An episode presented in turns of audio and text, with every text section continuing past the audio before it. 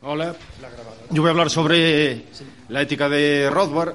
Y de lo primero que quiero decir es cómo conocí yo a Rothbard. Evidentemente conocí antes a Bastos y por Bastos conocí a Rothbard. Y una de las cosas que a mí me gustaba leer cosas de filosofía política, y una de las cosas que más me sorprendió a leer a Rothbard es que, al contrario que la mayor parte de los demás filósofos, a Rothbard fui capaz de entender qué es lo que estaba diciendo. Una de las frases que nunca olvidaré de uno de los filósofos que yo leía es Heidegger. Y Heidegger decía en uno de sus momentos más inmortales, dijo: el ser de los entes es aquello que menos puede ser nunca nada, tras de lo cual esté aún algo que no aparezca. Y a día de hoy todavía no sé qué cojones quiere decir. Muchos de esos filósofos necesitan a otro filósofo que explique lo que el primer filósofo dijo, traduciéndolo al lenguaje humano. Y muchas veces necesitas a otro filósofo que traduzca al filósofo que tradujo el primer filósofo. Sin embargo, con Rothbard, una de las ventajas que tienes es que puedes entenderlo de una manera más o menos clara, a pesar de que hay dificultades. Y eso, en filosofía, a mí me parece que es una gran ventaja. Fue una de las cosas por las que a mí me empezó a gustar Rothbard. Por supuesto, hay otros filósofos políticos que también se expresan con claridad, y eso es para mí me parece que es una de las grandes ventajas que tienen estos autores. Otra de las cosas que me sorprendió de Rothbard es que era anarquista, evidentemente. Y cuando yo entendía o escuchaba hablar de los anarquistas, me imaginaba a fulanos barbudos que ponían bombas. Yo llegué a ser anarquista, pero solo cumplí de momento una de esas dos cosas. No vamos a hablar sobre el futuro, pero... y de lo que me sorprendió de Rothbard es que era anarquista, pero estaba continuamente defendiendo aquellas instituciones que, según él, permitía la interacción pacífica y cooperativa entre las personas. De tal forma que yo dije, estos anarquistas son gente de orden. Lo cual, en principio, es una idea paradójica, porque parece que el anarquismo es una idea que implica el caos, que implica la destrucción de las instituciones que permiten el desarrollo humano.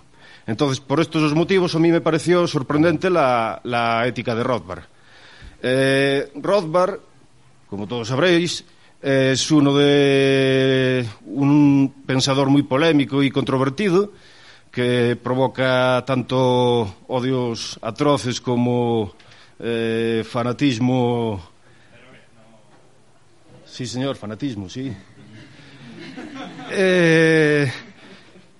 Yo soy bastante partidario de él, pero desde luego hay cosas que se pueden discutir y que se pueden hablar. Es uno de los principales autores de la escuela austríaca, y es un gran sintetizador. Rothbard sintetizó, por un lado, elementos de la economía austríaca con elementos procedentes del derecho natural, con autores escolásticos, medievales y modernos, y con el pensamiento político de filósofos anarquistas individualistas como Lysander Spooner o Gustave de Molinari. Y Rothbard fue un alumno de Mises.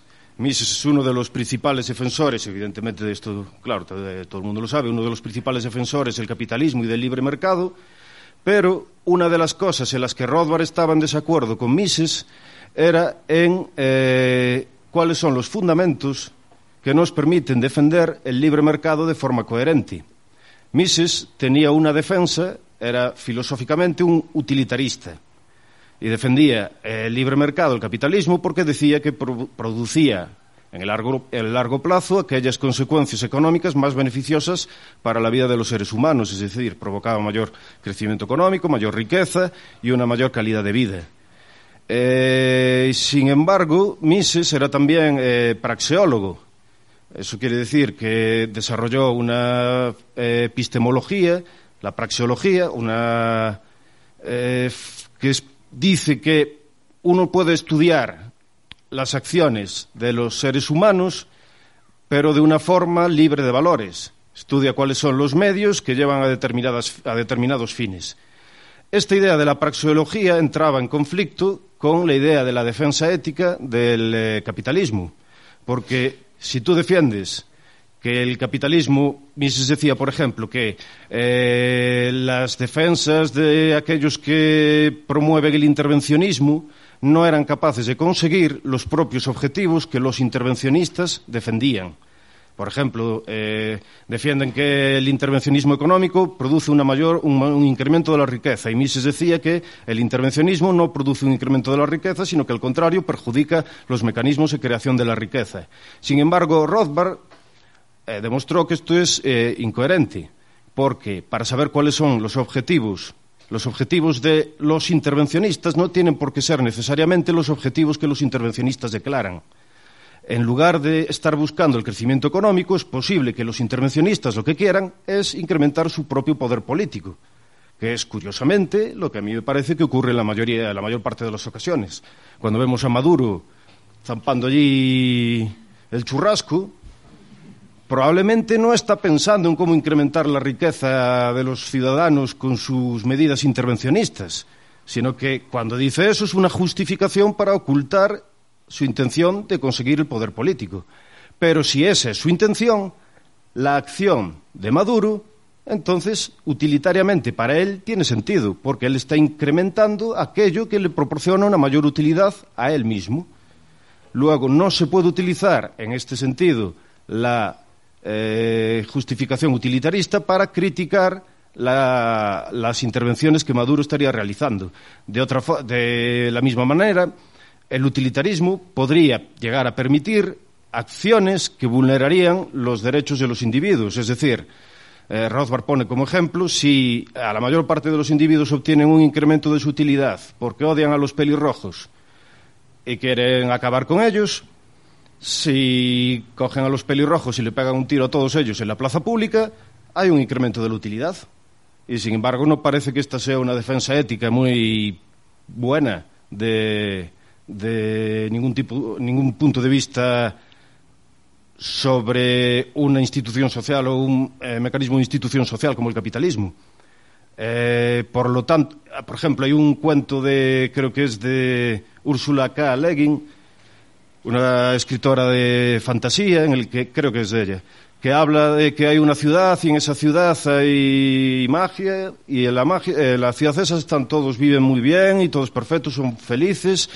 Y eso es así porque en el centro de la ciudad, en un pozo, hay un niño pequeñito que está allí metido en el pozo sufriendo un montón de indignidades y de miserias, y a través de un mecanismo mágico pues está recibiendo el dolor y el daño de todos los demás. Muy bien, desde un punto de vista utilitario, ese mecanismo social, en el caso de que fuese concebible, para que el que no crea la magia evidentemente no pasa, pero yo quiero creer. Yo creo en la magia porque todavía aspiro a llegar a casarme con Scarlett Johansson. Por lo tanto, ese sistema social sería legítimo, sin embargo, estaría vulnerando de una manera atroz los derechos del niño. Entonces, Rothbard dice que esta defensa ética del capitalismo de libre mercado no se sostiene. Sin embargo, a través de la praxeología sí que él dice que se puede utilizar para la reflexión ética. Es decir, la praxeología, al establecer una serie de leyes económicas, una serie de consecuencias necesarias que se derivan de la utilización de medios para alcanzar fines, nos da un determinado conocimiento. Ese conocimiento, según Rothbard, es lo que explica, por ejemplo, al final de su libro de Poder y Mercado, nos dice que determinados objetivos éticos se puede demostrar que son absurdos y que no se podrían conseguir en ninguna de las circunstancias.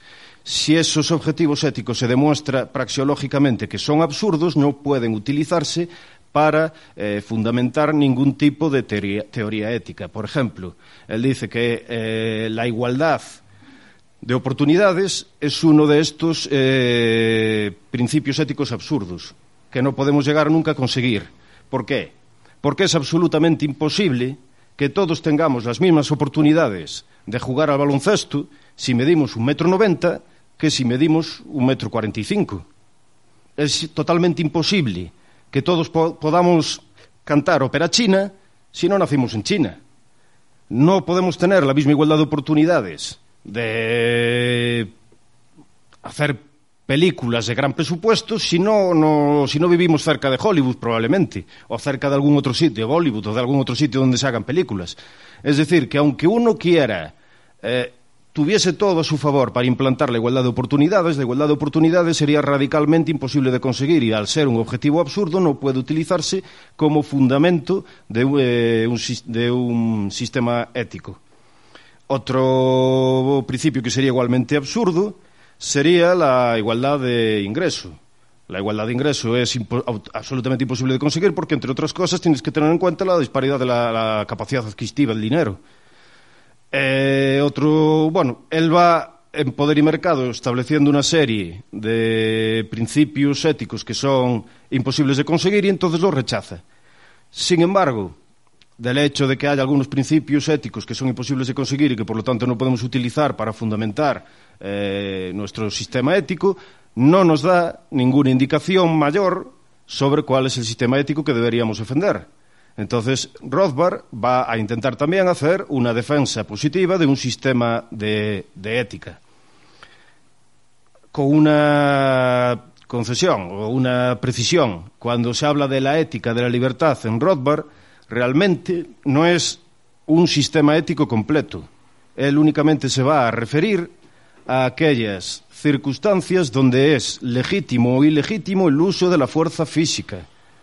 No es un sistema que se ocupe del bien de las personas en general o en todas aquellas circunstancias. Se ocupa solo de una parte de la ética.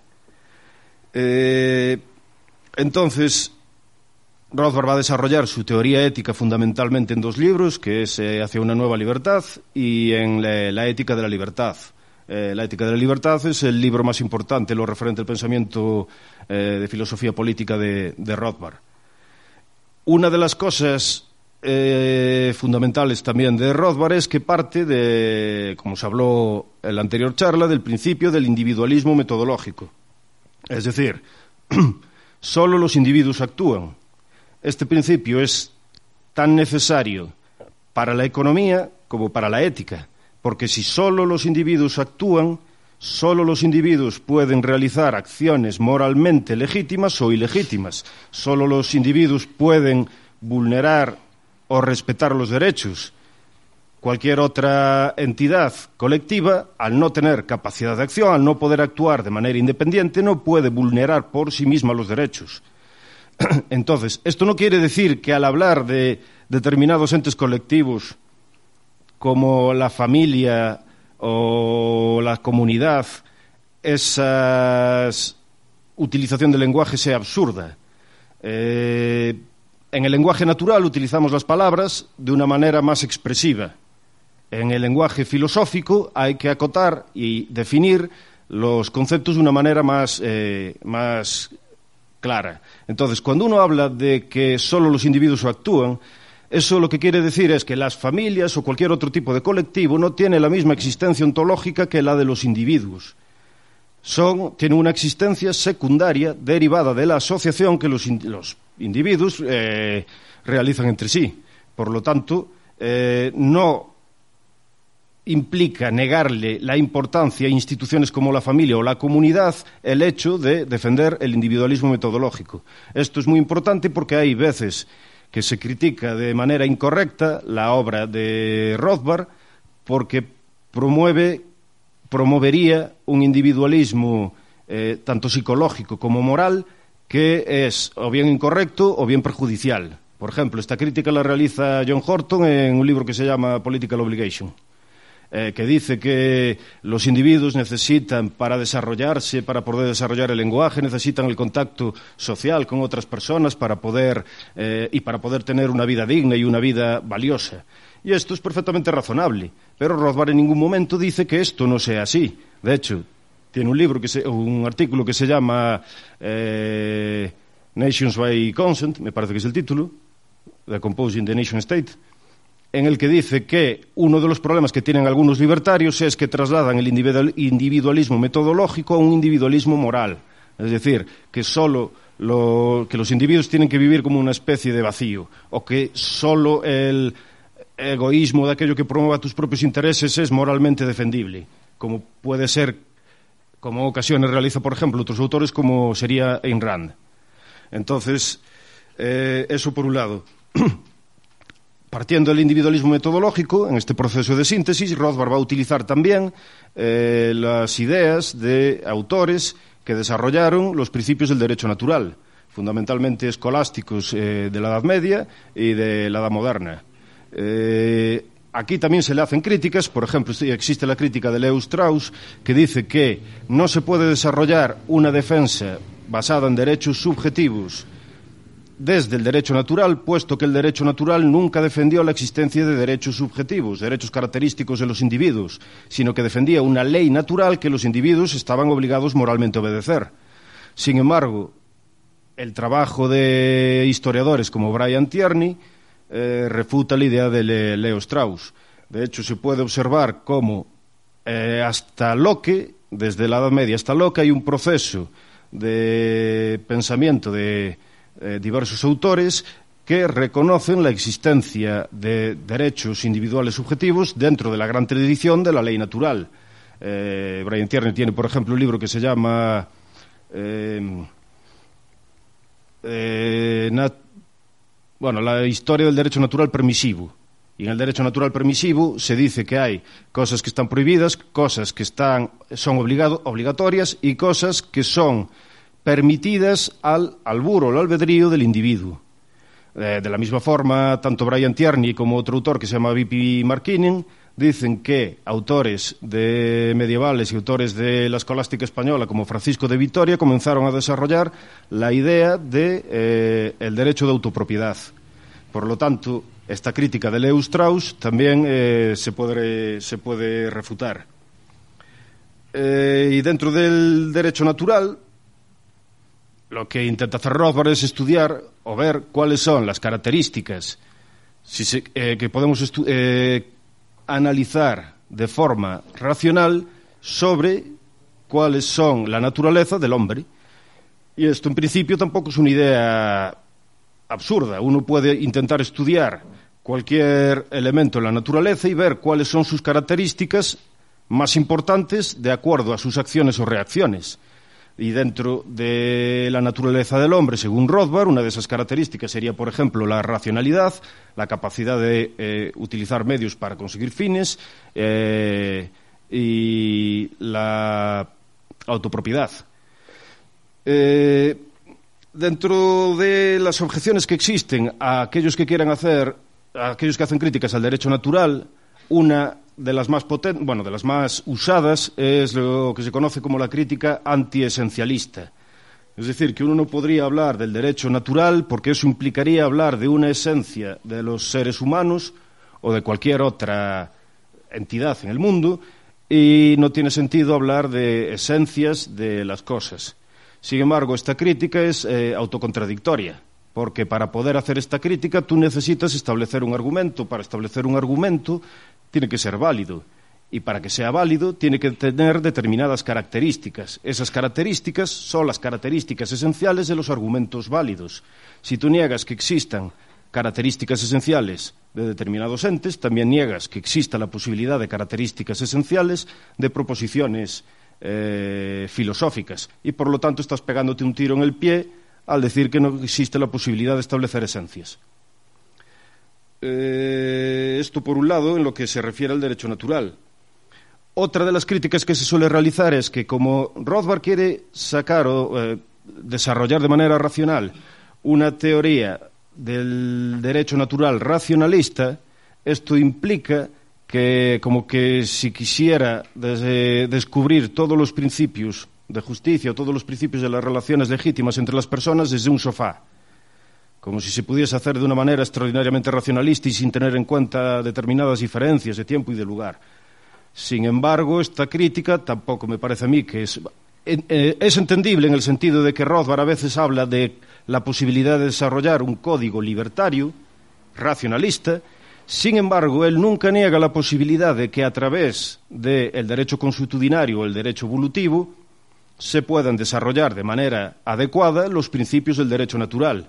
Los principios del derecho natural serían como aquellos límites que marcan las posibilidades legítimas que luego el derecho consuetudinario puede desarrollar. Entonces, la idea del derecho consuetudinario y el derecho natural serían perfectamente compatibles. De hecho, gracias a la existencia de esta idea del derecho natural racionalista, es posible criticar también determinadas cuestiones que aparecieron de forma evolutiva y espontánea o por costumbre, pero que son ilegítimas. Porque si no tuviésemos una manera de criticar aquello que apareció de manera evolutiva y espontánea, cualquier cosa que se pueda demostrar que apareció de manera evolutiva y espontánea, pongamos por caso, si la esclavitud aparece como un medio espontáneo de evolución en el que unos determinados grupos someten a otros grupos, dentro del grupo que somete a los otros a la esclavitud se puede decir que desarrollaron el sistema de forma evolutiva.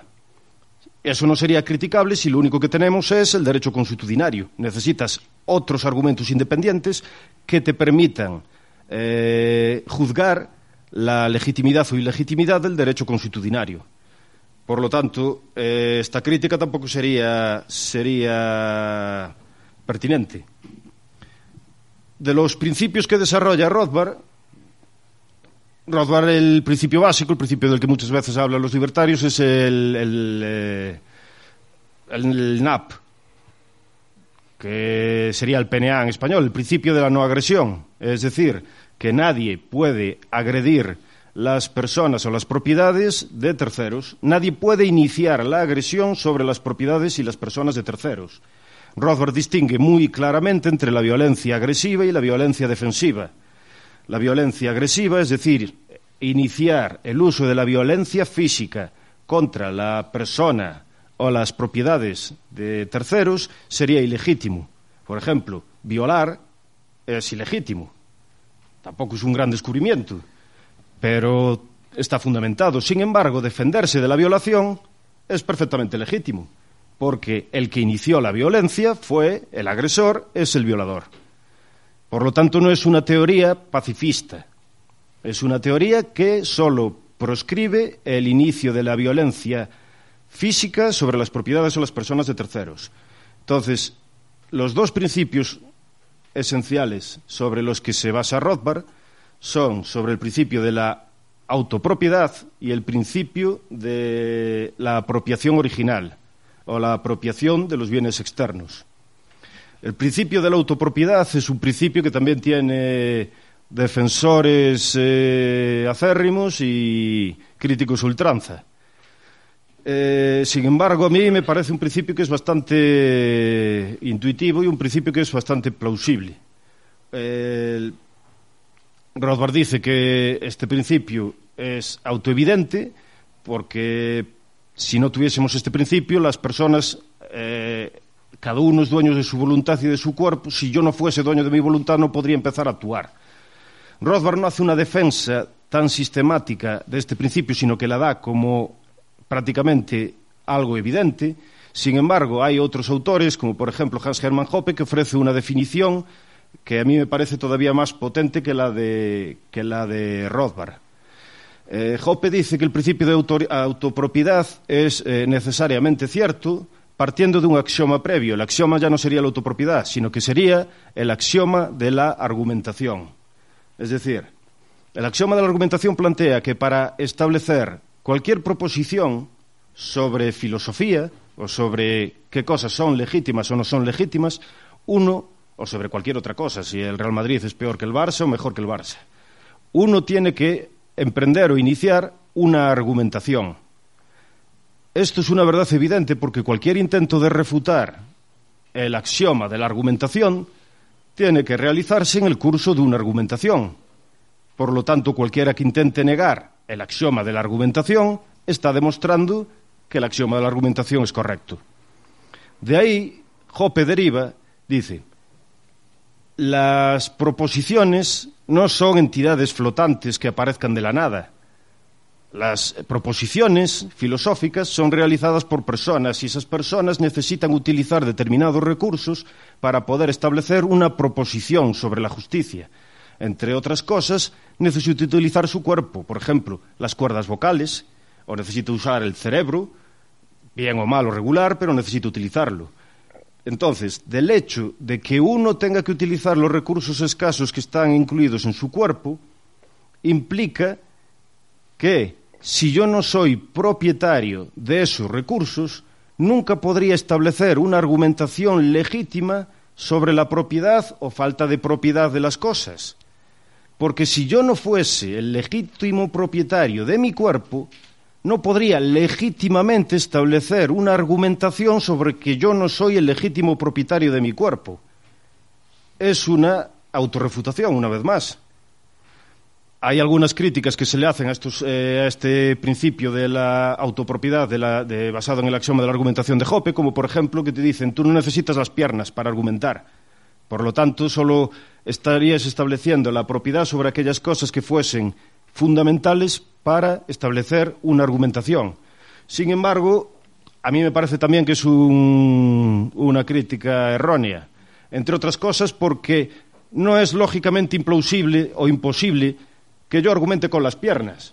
Porque, por ejemplo, si yo estoy en la playa y me pongo a escribir con el dedo gordo del pie, estoy estableciendo una argumentación. ¿Cómo argumentaba Stephen Hawking? No tenía así una silla de ruedas y le daba así al... No sé cómo lo hacía, si era con los ojos. Con los ojos. Podía argumentar con los ojos. Es decir, que del hecho de que uno argumente no se establece necesariamente cuáles son los principios o el elemento físico que necesites para argumentar. Por otro lado, para argumentar también necesitas el corazón, aunque no estés argumentando directamente con él, porque si no te mueres y no puedes argumentar. Por lo tanto, esta crítica que sobre todo realiza Robert Murphy y Terrell, me parece, en un artículo hace unos años, a mí me parece que es errónea. Hay otras críticas, otras objeciones que se le plantean al principio de la autopropiedad. Por ejemplo, algunos dicen que si tú tienes el principio de la autopropiedad, habría un problema en el sentido de que se niega la existencia de la obligación de ayudar a otros que se encuentran en una grave necesidad. Entonces, normalmente cuando te hacen estos ejemplos siempre ponen el caso más grave, el caso allí donde hay...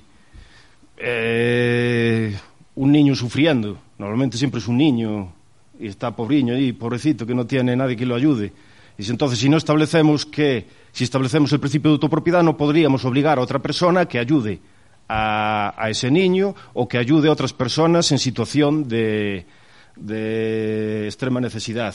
Sin embargo, lo que están aquí realizando normalmente estos críticos es una confusión entre una teoría política, como la de Rothbard, que es una teoría política basada en el uso legítimo y ilegítimo de la violencia física y una teoría moral completa.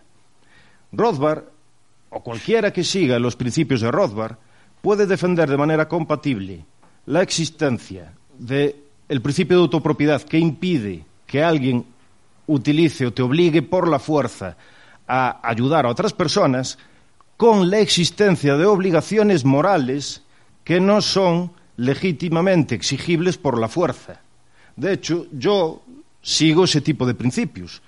Porque, por ejemplo, imaginemos que mi hermano se vuelve yonki y que está a punto de morirse porque le está dando allí le pusieron droga en el colacao y entonces se hizo así adicto.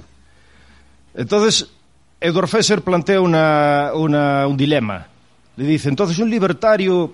¿Podría, por ejemplo, yo secuestrar a mi hermano y obligarlo a encerrarlo en una habitación, a que se le pase el mono?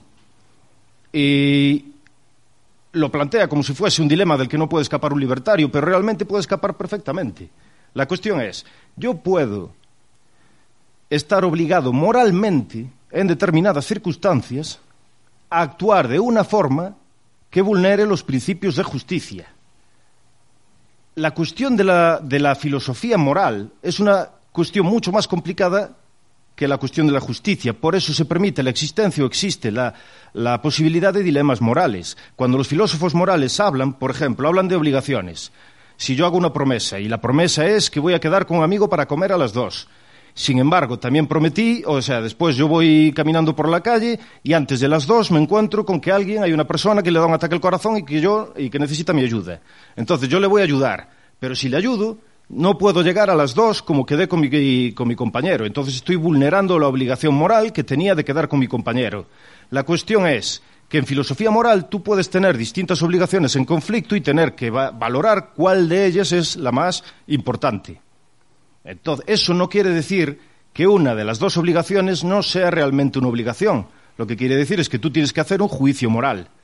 En cuestión de teoría de la justicia, lo que esto querría decir es, yo puedo también valorar si defender los derechos de propiedad es un principio moral, además, porque esto estaría incluido dentro de una filosofía moral más completa, o es compatible con una filosofía moral más completa. Tengo que valorar si tengo que defender o no, intentar no vulnerar estos principios y no secuestrar a mi hermano, o si prefiero vulnerarlos porque considero que es moralmente un bien mayor, pero tengo que estar sometido al castigo que la vulneración de los derechos de propiedad legítimamente me imponga. Esto es básicamente lo mismo que los defensores del Estado utilizan para defender la posibilidad de la desobediencia civil. Es decir, que tú, solo que en la cuestión del Estado está mal planteada, en esta cuestión está bien planteada. Tú puedes utilizar, por ejemplo, otro dilema moral que se plantea. Pongamos que yo puedo evitar la muerte de 10 personas empujando ligeramente a otra persona. Según el axioma, según el principio de la autopropiedad, esto parece que estaría prohibido. Y sin embargo, habría una solución perfectamente clara. Si yo empujo ligeramente a esa persona y vulnero los derechos de propiedad empujando a esa persona para salvar a otras 10, porque soy un héroe, el castigo que tendría que recibir, según la teoría de Rothbard, sería 2 empujoncitos. No veo yo cuál es la crítica extraordinaria que realizan algunos de estos individuos. Por otro lado, imaginemos que, pongamos en el caso, porque este es el de empujar, es así facilito, pongamos el caso de que si yo mato a una persona salvo a otras 10. Si se puede o no se puede hacer. Según el punto de vista de aquellos que critican el principio de la autopropiedad, no se sabe muy bien por qué en ese caso no sería legítimo sacrificar a uno para salvar a 10. En el caso de la autopropiedad, tú podrías ser a la vez un héroe y cumplir la condena. Es decir, si moralmente pudieses demostrar que estás obligado a salvar esos 10 matando a uno, matarías a una persona. Imaginemos que yo mato a la persona antes de ir al tren, en mi casa. Y luego voy y salvo a 10. Del hecho de haber salvado a 10, no implica que yo no tenga que recibir el castigo por haber matado a uno. No me va a venir y decir, mataste a uno pero salvaste a 10, te quedan 9. Puedes probar después. El hecho es que, desde el punto de vista que yo defiendo, sería perfectamente compatible el hecho de decir que hay circunstancias morales que a lo mejor te obligan a vulnerar los principios de justicia siempre y cuando tú estés dispuesto a cumplir el castigo que los principios de justicia imponen. Y además tendrías que ser capaz de demostrar moralmente que eso es lo que tú estabas obligado a hacer.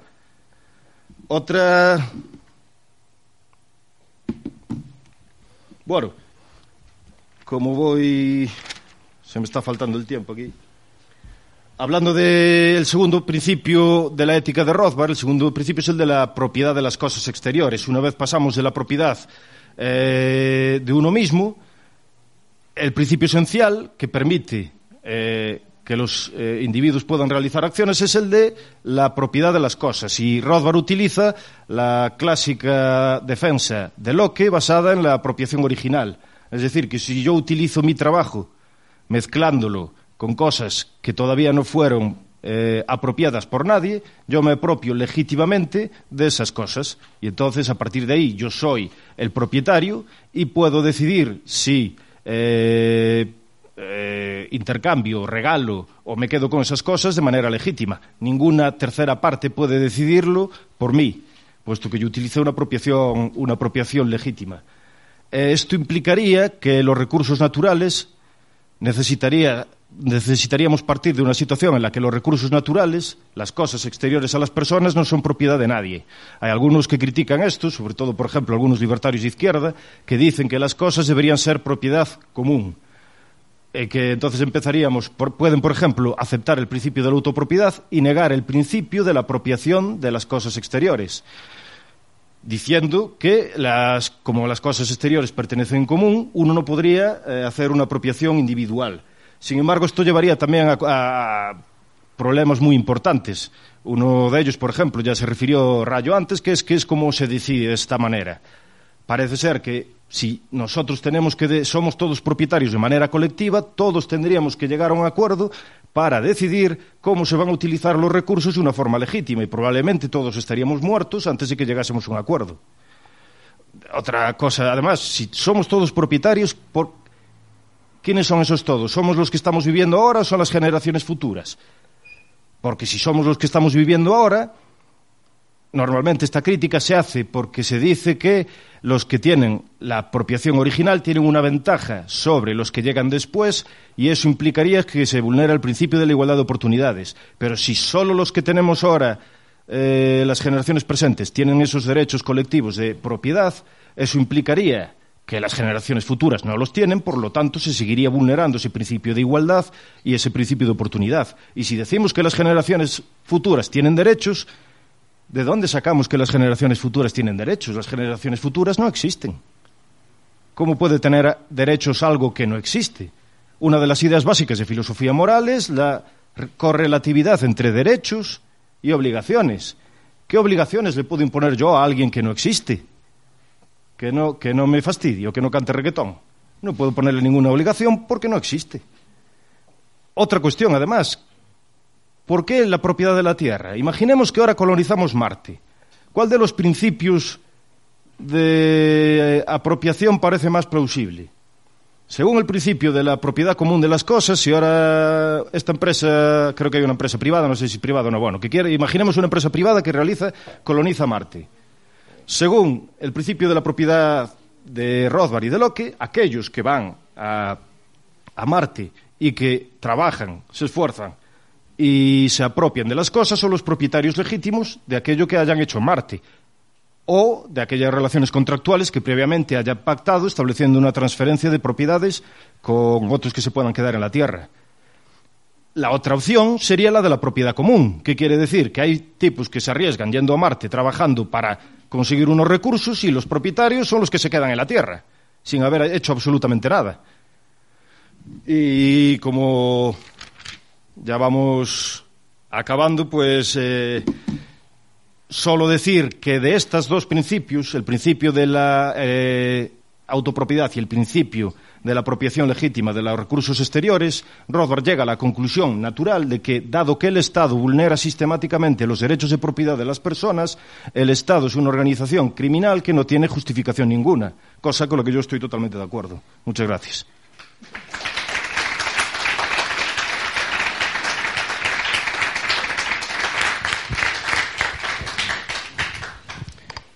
Buenas, Daniel, gracias por Gracias por la presentación muy rothbardiana. Era por preguntarte por la autopropiedad. Muchas veces pues se suele decir que como tú argumentas, eres dueño de tu cuerpo y es algo que no, que argumentar lo estás negando. Entonces no tiene sentido, ¿no? Pero y a partir de ahí decís, o Rothbard dice, o muchos propietaristas dicen que como eres dueño de tu cuerpo puedes ser dueño también de otras cosas, ¿no? Justifica un poco la... Hay dos puntos que te quería preguntar, porque yo muchas veces creo que ser dueño de algo implica ser capaz de venderlo o de transarlo. Es algo relativamente normal. Pero tú, tu cuerpo, no eres capaz de, digamos, siempre vas a ser tú mismo por mucho que te vendas. Entonces, no sé si tiene sentido diferenciar la propiedad de uno mismo de la propiedad de cosas, que sería... Yo lo veo intuitivamente, ¿no? Como algo lógico, deductivo. Pero es que mi problema es que si eso fuese así, si tuviese que separar mi entidad, o sea, no es que sea propietario, es que yo soy yo, no es que sea dueño de mí mismo, es que soy yo. Entonces no puedo justificar por qué soy dueño de otras cosas, de objetos que sí son transables. Nada, era eso, gracias. La pregunta es muy buena porque se refiere además a muchas cosas que son conflictivas o que tienen controversia dentro de estos temas. Una de ellas, dices tú, por ejemplo, yo soy yo, entonces hay una diferencia entre aquellas cosas que son transferibles y yo no puedo hablar, por lo tanto, de la propiedad de mí mismo. Es una crítica, en parte está relacionada con algunos que hablan que la propiedad solo puede darse entre elementos que no son idénticos. Si la propiedad no se pudiera dar entre elementos que no son idénticos, es decir, si no se pudiera dar entre elementos idénticos, hablar de la propiedad de uno mismo pudiera parecer que no tiene sentido. Sin embargo, y aquí se habla, por ejemplo, hay algunos que dicen que esta idea de la autopropiedad solo tendría sentido si establecemos una diferencia entre la mente y el cuerpo, y eso es lo que es una posición también controvertida y entonces puede llevar a problemas. Y yo sobre esto tengo dos cuestiones que decir. En primer lugar, yo no creo que la propiedad solo se pueda dar entre elementos que no son idénticos. Creo que la propiedad se puede dar también entre elementos idénticos, porque las relaciones entre idénticos son posibles. Es decir, yo puedo odiarme a mí mismo. Bueno, sería una estupidez, porque con este cuerpo es un regalo de Dios, no debería hacerlo. Pero yo puedo tener más otras relaciones más en relación con mí mismo. Por lo tanto, las relaciones entre idénticos no son necesariamente incompatibles. Y por otro lado, si la filosofía de la mente que defiende la existencia, una especie de cualquier filosofía de la mente que defienda un dualismo, o bien de las sustancias o bien de las propiedades, si esa filosofía de la mente fuese correcta, entonces, el problema tampoco tendría ningún tipo de... la objeción no tendría ningún tipo de problema. Por lo tanto, aquel que quiera realizar esa crítica antes tiene que demostrar que hay muchos tipos de filosofía de la mente. Las más fundamentales son la materialista, de la teoría de las identidades, da igual, que dice que tú solo eres materia, nada más. Y existe la de la computacional y existe el materialismo eliminativo. Para que esa objeción fuese correcta, tú tendrías que demostrar de manera razonable que ninguna filosofía de la mente basada en el dualismo es razonable. Y no sé si respondí a algo de lo... La segunda parte de que si eso es verdad, ¿cómo justifica ser propietario de otras cosas? Realmente... Rothbard no utiliza de manera completa lo del principio del axioma de la argumentación, eso lo utiliza Hoppe. Y cuando Hoppe lo hace, es correcto que esa es la parte, digamos, más problemática de la demostración de Hoppe. Yo la demostración del axioma de la argumentación de la autopropiedad la veo muy clara. En la demostración de la propiedad de las cosas exteriores, Hoppe utiliza un argumento contrario. Es decir, que si uno no pudiese apropiarse originalmente de cosas, entonces eso nos llevaría a una situación en la que la gente no podría llegar a acuerdos para determinar cómo se va a utilizar legítimamente los recursos. Eso implicaría que nos morimos y eso implicaría que no habría problemas de justicia, que son los que intentamos resolver. Ahora bien, yo estoy de acuerdo en que hay que trabajar en esa unión entre los dos argumentos. Bueno, yo y un amigo que se llama Mijas estamos intentando desarrollar un poco más eso, ver si nos sale algo bien y si no, nada. Bueno, un argumento que se escucha mucho en América Latina en contra de esto es... ¿Y qué hay de aquellos que no pueden ser responsables de su propiedad de forma que, bueno, son tan pobres que... deciden vender su riñón para poder seguir comiendo o deciden vender sus ojos o deciden vender su corazón y morir de tal forma que su familia sobreviva? Vaya, ¿cómo podría? ¿Es legítimo? Para mí sí, pero aún no entiendo cómo defenderlo con un argumento suficientemente sólido que no se escuche completamente egoísta. Y que, bueno, pueda venderse políticamente, ¿no? Primero, si la autopropiedad fuese correcta, la propiedad de tu cuerpo fuese correcta, evidentemente tú podrías vender cualquier tipo de órgano. La cuestión es que esto se dice como si fuese un problema derivado del libertarianismo, pero eso que usted me está diciendo ahora es que hay gente que hace eso porque está en una situación muy mala, que no tiene más salida. ¿Mejoraría su situación con el mero hecho de prohibirle hacer eso? no mejoraría su situación. Precisamente está recurriendo a la última salida que tiene. Y si tú le prohíbes esa salida, tampoco mejora su situación.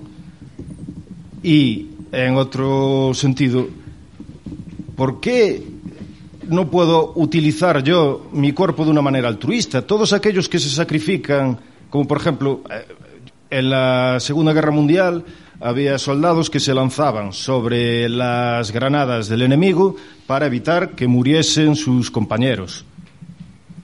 Yo lo veo más bien como un elemento de heroísmo que no como un elemento criticable. Él utilizaba su propio cuerpo de la manera que consideraba más adecuado por conseguir un mejor beneficio. Por otro lado, si tú permites la propiedad privada, o la propiedad sobre tu propio cuerpo, puedes establecer de una manera muy fuerte la existencia de un sistema institucional que promueva el capitalismo. El capitalismo promueve el incremento de la mejora de vida, de la calidad de vida y de la riqueza de las personas, y de esa manera no tienen que verse forzados a vender ninguna parte de su cuerpo. Solo venderían una parte de su cuerpo o su riñón aquellos que se estaría limitando ese problema. Por lo tanto, tanto de una manera consecuencialista como de una manera lógica, como de una manera moral, en términos de si eso se puede hacer de una manera altruista o no altruista, yo creo que no hay problemas en defender ese punto de vista. Buenas, Daniel.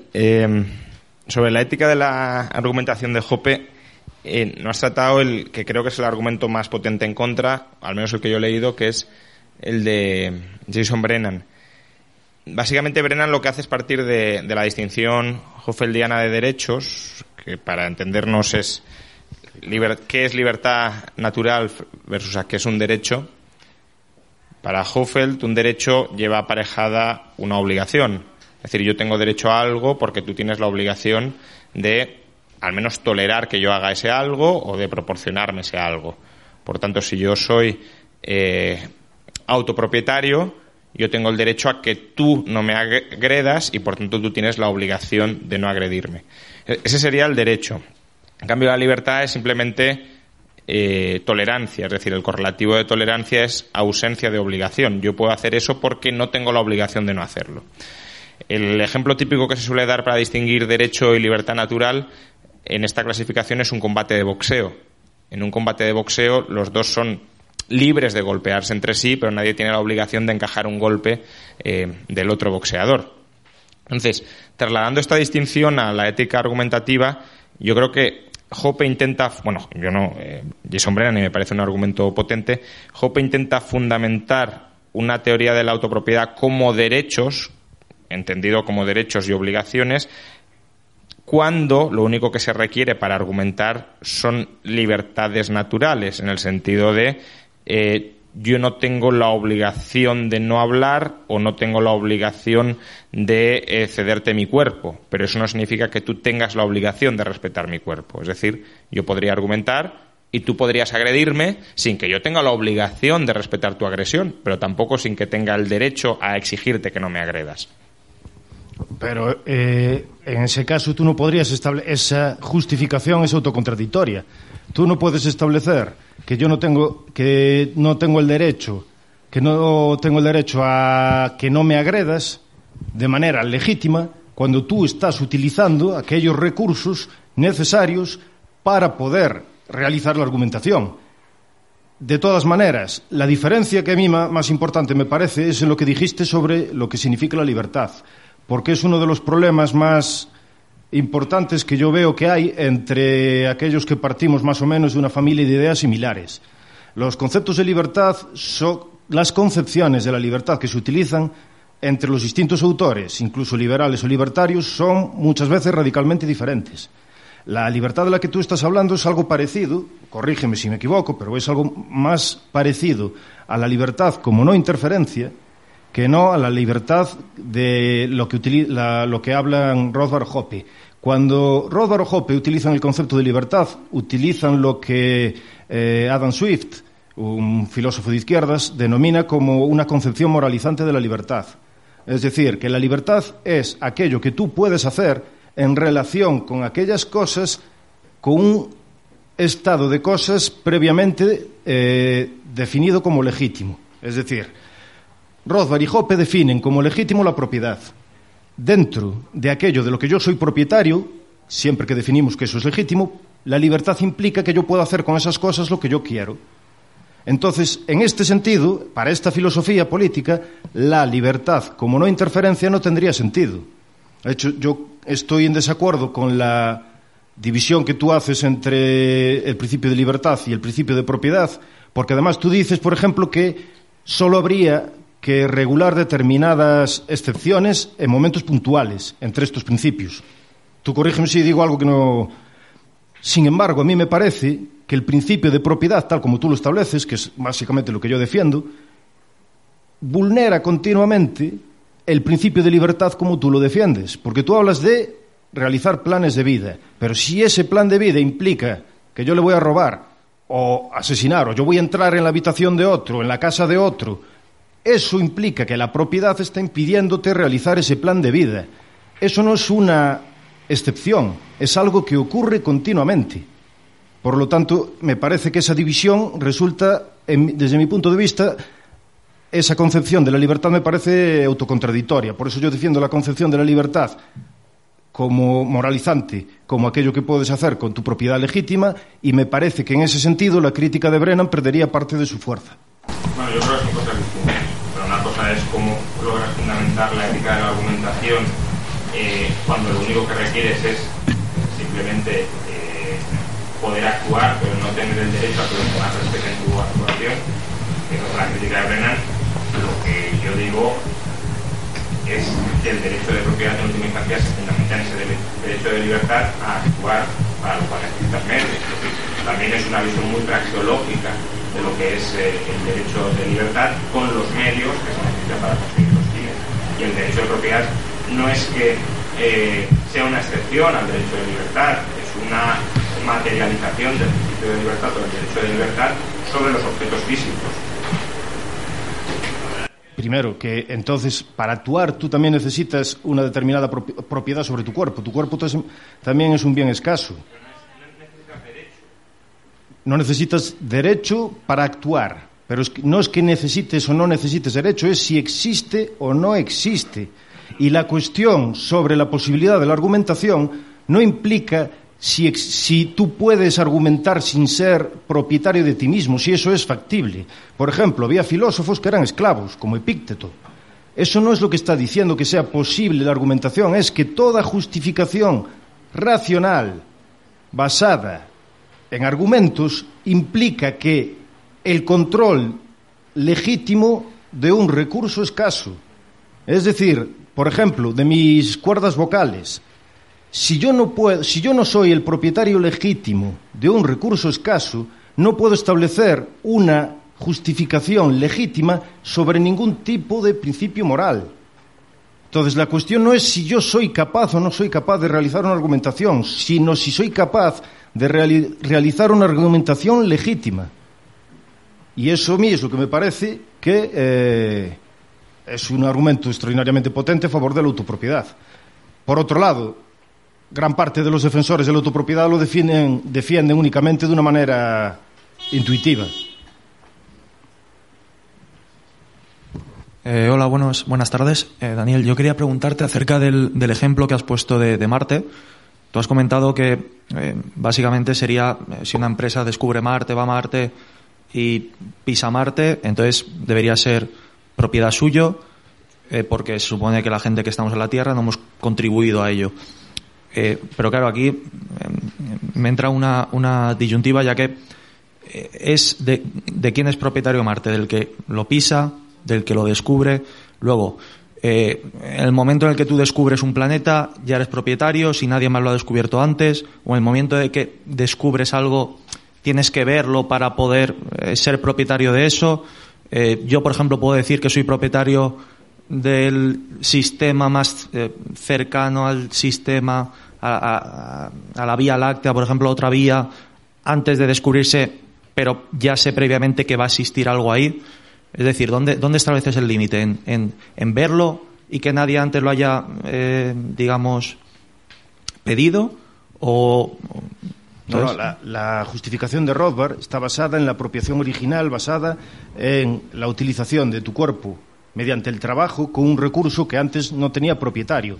Tú estarías hablando, en este caso, de una simple reclamación, es decir, como estos tipos que compran por internet una estrella, o si yo descubro Marte. Según Rothbard, no, primero, que aquellos que van, como el de la película este, el marciano, pues el tipo este, el, ¿cómo se llama el actor?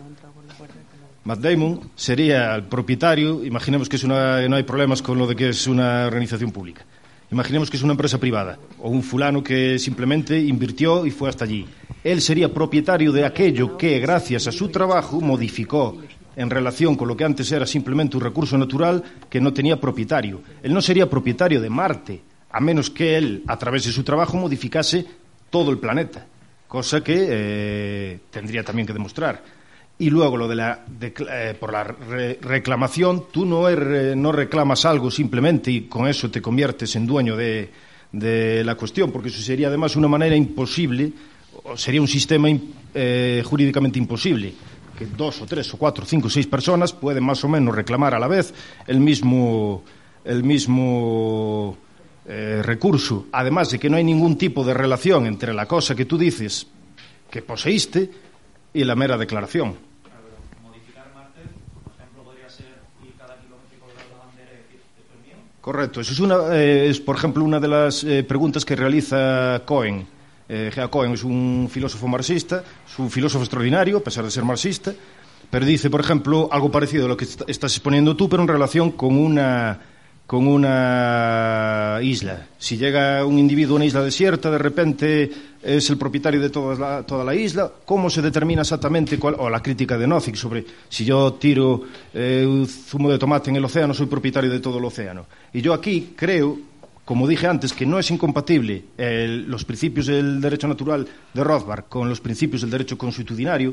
Creo que en estos casos, donde fuesen complicados, primero, tendrías el principio a través que establece el principio general de que tú tienes que apropiar algo mediante el trabajo, pero después, a través de los mecanismos de derecho, como el derecho consuetudinario, habría que determinar de manera jurídica si algo, un determinado concreto, fue o no fue trabajo, si una persona realmente hizo o modificó el recurso natural o no lo modificó.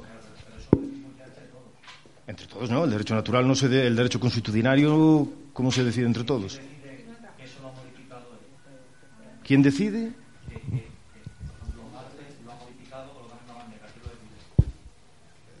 Si existe, cuando tú dices que lo decimos entre todos, es absolutamente imposible. Última pregunta, por favor. Perdona. Daniel, oye, muchísimas gracias, ha estado muy bien. Siempre merece la pena repasar a Rothbard, que es una de las fuentes más interesantes del pensamiento liberal, y La ética de la libertad y For a New Liberty son grandes libros. Es verdad que Rothbard es muy claro y eso es de agradecer, pero y también es verdad que hay muchísimos pensadores, muchísimos filósofos que se vuelven oscuros de forma totalmente innecesaria y además tramposa para parecer muy profundos a base de ser incomprensibles. Pero también os advierto que si lo entendéis todo de un autor, sospechado un poco. Quizá es que el autor no se ha metido en las zonas grises problemáticas que son más difíciles de explicar y en las que es más difícil ser claro. Luego es normal que al leer a alguien o al escuchar a alguien no todo quede claro. Entonces, cuando un autor lo tiene todo muy claro, puede ser porque ha evitado las zonas más problemáticas. Rothbard no evita sistemáticamente zonas problemáticas. Muchas veces se mete en temas muy, muy, muy complicados, pero simplemente como pequeña advertencia. El tema del individualismo metodológico y los grupos es para tratar más en profundidad. Ha habido una expresión que has usado que es que no me gusta nada y os recomiendo que no la uséis jamás porque me parece que es un error. Lo de dueño de tu voluntad. La expresión no tiene ningún sentido. La voluntad no es un objeto, ni un derecho financiero, ni un derecho legal sobre el que ser dueño. La voluntad es una entidad mental que, precisamente como las tenemos y están en conflicto, nos inventamos esas normas, todo eso que llamamos derecho, derecho de propiedad, prohibiciones, obligaciones, pero uno no es dueño de su voluntad. Uno es dueño de cosas y hace con ellas lo que su voluntad le dice. Pero la expresión dueño de su voluntad, para luego meterse a la teoría de los contratos de Rothbard es floja, porque quiere salir de ella, porque restringen a la voluntad y tal. Creo que al hablar de Rothbard no deberíamos mezclarlo de la argumentación de Hoppe, simplemente porque lo estamos complicando demasiado. Luego, Rothbard no es solo una teoría política. Es verdad que es una teoría ética mínima, pero el libro se llama La ética de la libertad, no La filosofía política de la libertad. Y trata de fundamentar todas sus ideas políticas del anarcocapitalismo en ideas éticas previas de filosofía moral. Otra expresión que tampoco me gusta nada, pero esta la usa ya todo el mundo, es obligaciones morales no exigibles por la fuerza.